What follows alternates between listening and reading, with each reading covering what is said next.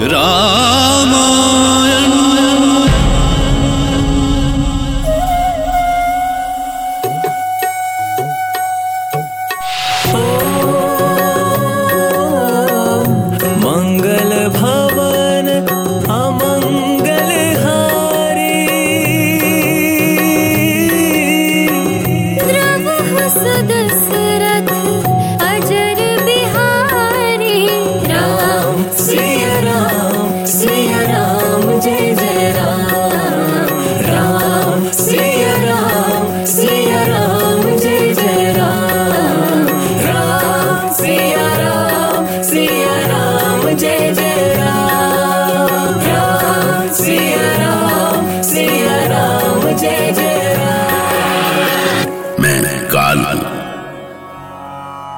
लगातार चार दिनों तक युद्ध करते हुए सौमित्र लक्ष्मण ने इंद्रजीत मेघनाथ का वध कर दिया। अपने प्राणों से प्रिय पुत्र मेघनाथ के वध का समाचार पाकर दशानंद के क्रोध के सारे बाँध टूट गए।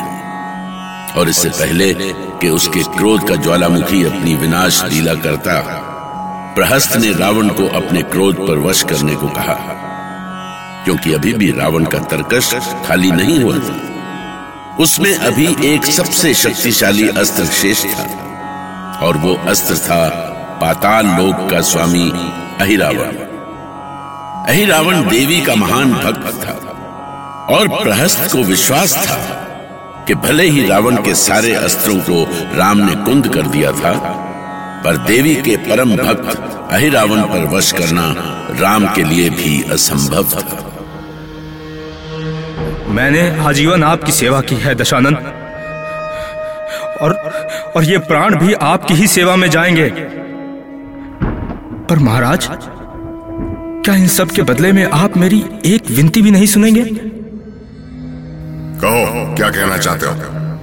महाराज युद्ध नीति कहती है कि महारथियों के होते हुए स्वयं राजा का युद्ध में जाना शत्रु का आत्मविश्वास बढ़ा सकता है।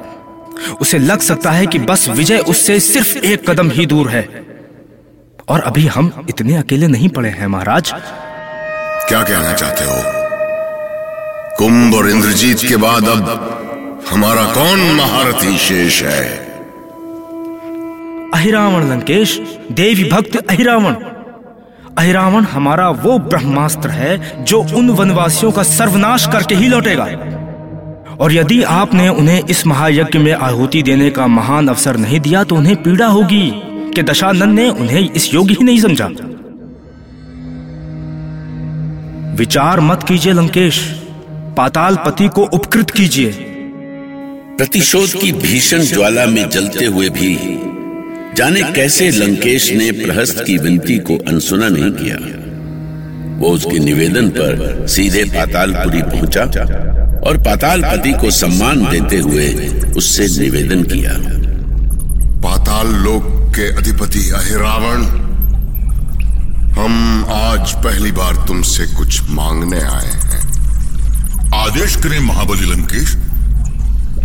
त्रिलोक जी दशानंद की सहायता करके मेरा जीवन धन्य हो जाएगा। वचन दो अहिरावण, कि तुम किसी भी स्थिति में मेरी सहायता करोगे। विपरीत स्थिति में भी तुम मेरा साथ दोगे, वचन दो। एक बार नहीं, लंकेश, सहस्त्र बार वचन देता हूँ। सूर्य और चंद्रमा अपनी गति बदल सकते हैं, अपना स्थान छोड़ सकते हैं, परंतु अहिरावण अपने वचन से विचलित नहीं होता। रक्षवंश संकट में है अहिरावण। असंभव। असंभव। ये ये क्या कह रहे हैं, लंकेश? आप पे होते रक्ष वंश संकट में पड़ गया। ये नहीं हो सकता। मैं सत्य कह रहा हूँ। अयोध्या कुमार राम के साथ युद्ध करते हुए हमारे समस्त योद्धा मारे गए। यहाँ तक कि हमारा पुत्र इंद्रजीत भी। अनर्थ। महाअनर्थ क्या राम अभी तक जीवित है, लंकेश। हम उसके वध के लिए ही तुम्हारी सहायता चाहते हैं।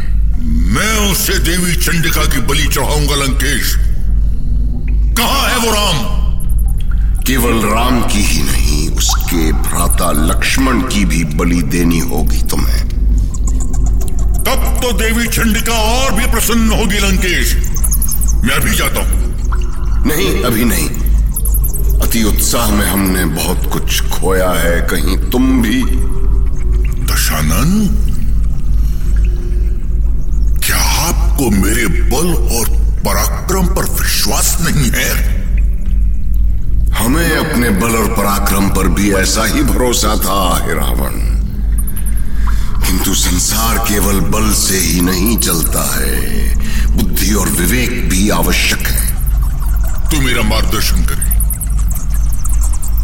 तुम्हें अपनी माया का प्रयोग करना होगा। आज रात्र में तुम्हें राम के शिविर में पहुंचकर राम और लक्ष्मण का हरण करना है। शिविर में उन पर किसी प्रकार का बल प्रयोग किया तो हम उसी पल ये लड़ाई हार जाएँगे। आपके आदेश का पालन होगा। एक बात और। राम की रक्षा में हनुमान नाम का एक वानर है। उससे सावधान रहना। एक वानर मेरा क्या बिगाड़ सकता है महाबली? यानी मेरे पाँव के नीचे आ गया तो भी मुझे पता नहीं चलेगा। वो साधारण वानर नहीं है आए रावण। इसलिए भ्रम में मत रहना। आज लंका की जो दशा हुई है, उसका सबसे बड़ा कारण वो वानर ही है। आपने उस वानर के प्रति मेरी जिज्ञासा बढ़ा दी है, लंकेश। मैं मैं उस वानर से अवश्य मिलूँगा। मिलना तो पड़ेगा ही किंतु राक्षस वेश में भूल कर भी मत मिलना। और सुनो तुम्हारा ध्यान उस वानर पर नहीं अपने लक्ष्य पर रहे।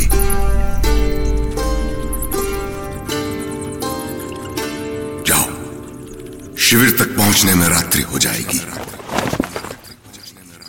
जय श्री राम। महाराज सुग्रीव क्या मेरे लिए कोई विशेष सूचना है? हाँ पवन कुमार।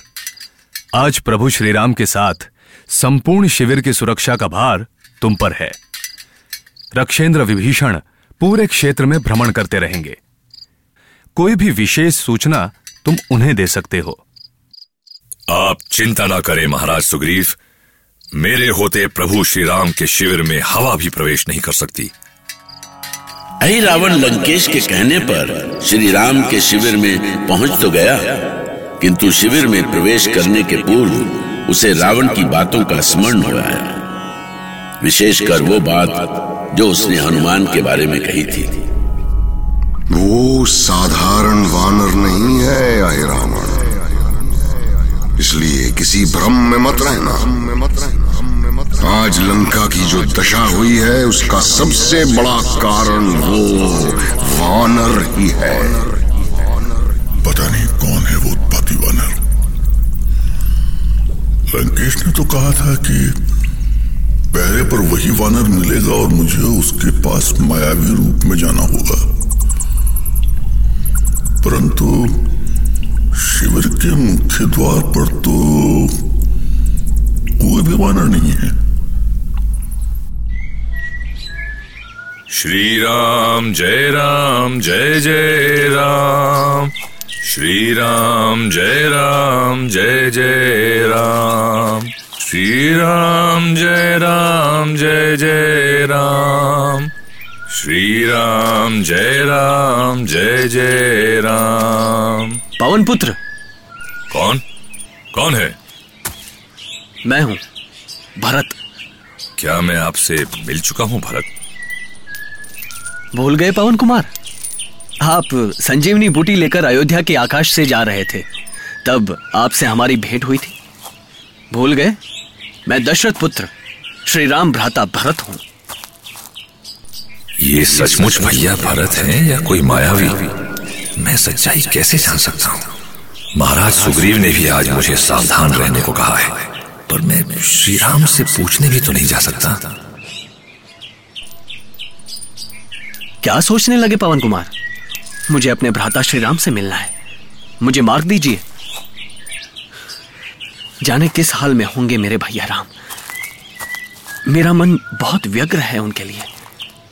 मैं आपके श्री चरणों में प्रणाम करता हूँ भैया भरत। पर पहले ये तो कहिए कि अयोध्या में सब कुशल तो है? सभी कुशल हैं। बस मुझे भ्राता राम के दर्शन हो जाए इतनी सी कामना है किंतु अभी तो वो विश्राम कर रहे हैं महाराज। आप कुछ देर प्रतीक्षा करें।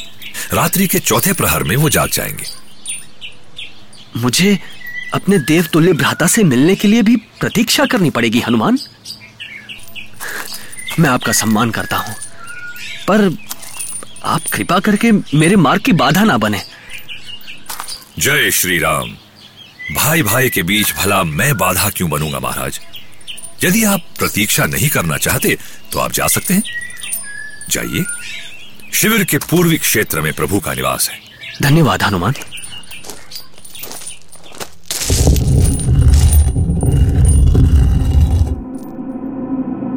ये क्या? हनुमान ने उसे जाने दिया? इसे रोको हनुमान! अभी रोको!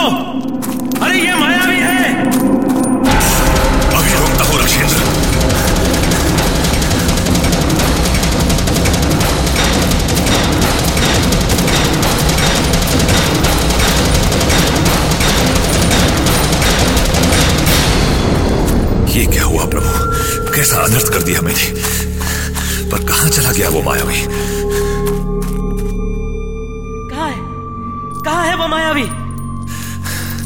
पता नहीं रक्षेंद्र विभीषण अभी तो वो यही था। आपका स्वर सुनते ही पता नहीं कहाँ अदृश्य हो गया। मैं राक्षसों की माया विद्या से भली भांति परिचित हूँ पवन कुमार। मैंने तो दूर से ही उसे पहचान लिया था। किंतु पलक झपकते ही कहाँ चला गया वो? वो अदृश्य हो गया हनुमान। ये अदृश्य होना भी एक माया है। ओह अब समझा। जाने कहाँ चला गया वो मायावी कोई बात नहीं। इतना तो स्पष्ट हो गया कि लंकेश के दूत शिविर में प्रवेश करना चाहते हैं। अब आप सावधान रहें। इस बार स्वयं आपके पिता श्री पवन देव भी आ जाए तो उन पर भी विश्वास ना करें। चिंता ना करे रक्षेंद्र। अब कोई भी आ जाए, मैं अपनी कदा प्रहार से उसका चूरण बना दूँगा। अब मुझे कोई नहीं बहका सकता। आपका भोलापन आपको भ्रमित कर सकता है हनुमान। मेरा निवेदन है कि आप आप कुछ भी करने से पूर्व मुझसे परामर्श अवश्य ले लें। मैं आसपास ही रहूँगा। मैं आपको वचन देता हूँ रक्षेंद्र कि साक्षात प्रभु श्री राम भी आ जाए तो मैं आज की रात उन पर विश्वास नहीं करूँगा। और आपसे विचार करने के बाद ही उन्हें आगे बढ़ने की अनुमति बस बस। मैं यही सुनना चाहता था, हनुमान। रक्षेंद्र विभीषण के चले जाने के बाद हनुमान के लिए परीक्षा की घड़ी आ गई। कुछ ही देर बाद ही श्वेत वस्त्र धारण किए दिव्य मुख मंडल वाला एक तेजस्वी महात्मा हनुमान के पास आया। उसके एक हाथ में कमंडल और दूसरे हाथ में एक ग्रंथ था। मुखमंडल की दिव्यता देखकर हनुमान ने उनके सामने श्रद्धा से शीश झुका दिया। महात्मा ने श्री राम को आशीर्वाद देने और युद्ध में उनके विजय की कामना करने की इच्छा प्रकट की। और हनुमान चाहकर भी उसे रोकने का साहस नहीं कर सके। राम।